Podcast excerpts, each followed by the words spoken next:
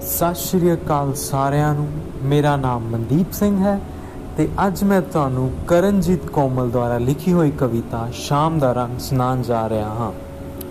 ਸ਼ਾਮ ਦਾ ਏ ਰੰਗ ਮੈਨੂੰ ਰੰਗਣੇ ਨੂੰ ਫਿਰਦਾ ਏ ਡੰਗਣੇ ਨੂੰ ਫਿਰੇ ਤੇਰੀ ਯਾਦ ਵੇ। ਖਿਆਲ ਦਿਆਂ ਧਾਗਿਆਂ 'ਚ ਹੋਰ ਗੁੜੀ ਹੋ ਗਈ, ਤੇਰੇ ਹਾਸਿਆਂ ਲਈ ਕੀਤੀ ਫਰਿਆਦ ਵੇ। ਮੱਥੇ ਚੋਂ ਤਿਊੜੀਆਂ ਗਟਾਰ ਬਣ ਉੱਡ ਗਈਆਂ। ਕੱਲਾਂ ਵਿੱਚ ਕੁੜਿਆ ਸਰੂਰ ਵੇ।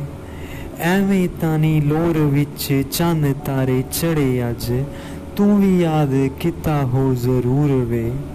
ਉਂਝ ਕਿਥੇ ਮੇਚ ਤੇਰੇ ਆਉਣੇ ਸਾਡੇ ਲਾਡ ਚੰਨਾ ਲਾਡ ਲਾ ਤੂੰ ਧਰਤੀ ਦੀ ਤੋੜਦਾ ਵੇ ਬੜਾ ਹੀ ਅਜੀਬ ਸਾਨੂੰ ਜਾਪਦਾ ਜਹਾਨ ਜਦੋਂ ਜ਼ਿਕਰ ਕਰੇ ਤੂੰ ਕਿਸੇ ਹੋਰ ਦਾ।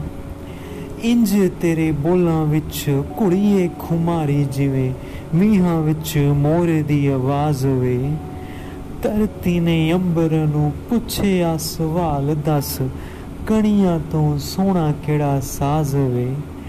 ਕੋਸੀ ਕੋਸੀ ਧੁੱਪ ਜਹੇ ਹੱਥ ਤੇਰੇ ਚੁੰਮ ਲਵਾਂ, ਬੱਦਲਾਂ ਦੇ ਫੰਬਿਆਂ ਜੇ ਪੈਰ ਨਹੀਂ ਵਾਲਾਂ ਵਿੱਚ ਗੁੰਦਾ ਤੇਰੇ ਸ਼ਾਮ ਤੇ ਸਵੇਰ ਕਟਾ, ਕੋਲ ਬੈ ਕੇ ਸਿਖਰ ਦੁਪਹਿਰ ਨਹੀਂ ਚੁੰਨੀਆਂ ਨੂੰ ਚਾਨਣੀ ਦੀ ਲਾਦਿਆਂ ਕਿਨਾਰੀ ਰੁੱਗ ਤਾਰਿਆਂ ਦੇ ਕੁੜਤੀ ਤੇ ਧਰਦਾ। ਤੁਪ ਕੇ ਤਰੇਲੇ ਦੇ ਜੋ ਚੁਣ ਕੇ ਲਿਆਵਾਂ, ਤੇਰੇ ਹੋਠਾਂ ਨੂੰ ਛੁਆ ਕੇ ਮੋਤੀ ਕਰਦਾ। ਸੀਨੇ ਵਿੱਚ ਭਰਿਆ ਮੁਹੱਬਤਾਂ ਦਾ ਰੰਗ ਜਿਹੜਾ ਅੱਖੀਆਂ ਚੋਂ ਡੁੱਲਣੇ ਨੂੰ ਫਿਰਦਾ। ਪੂਰੇ ਦੇ ਪਿਆਸ ਵੇ ਤੂੰ ਪੂਰੀ ਕਰ ਆਸ ਵੇਖ।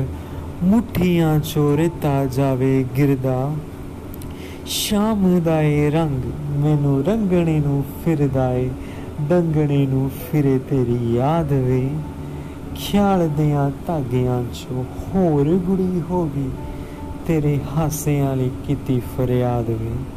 ਤੇਰੇ ਹਾਸਿਆਂ ਲਈ ਕੀਤੀ ਫਰਿਆਦ ਵੇ।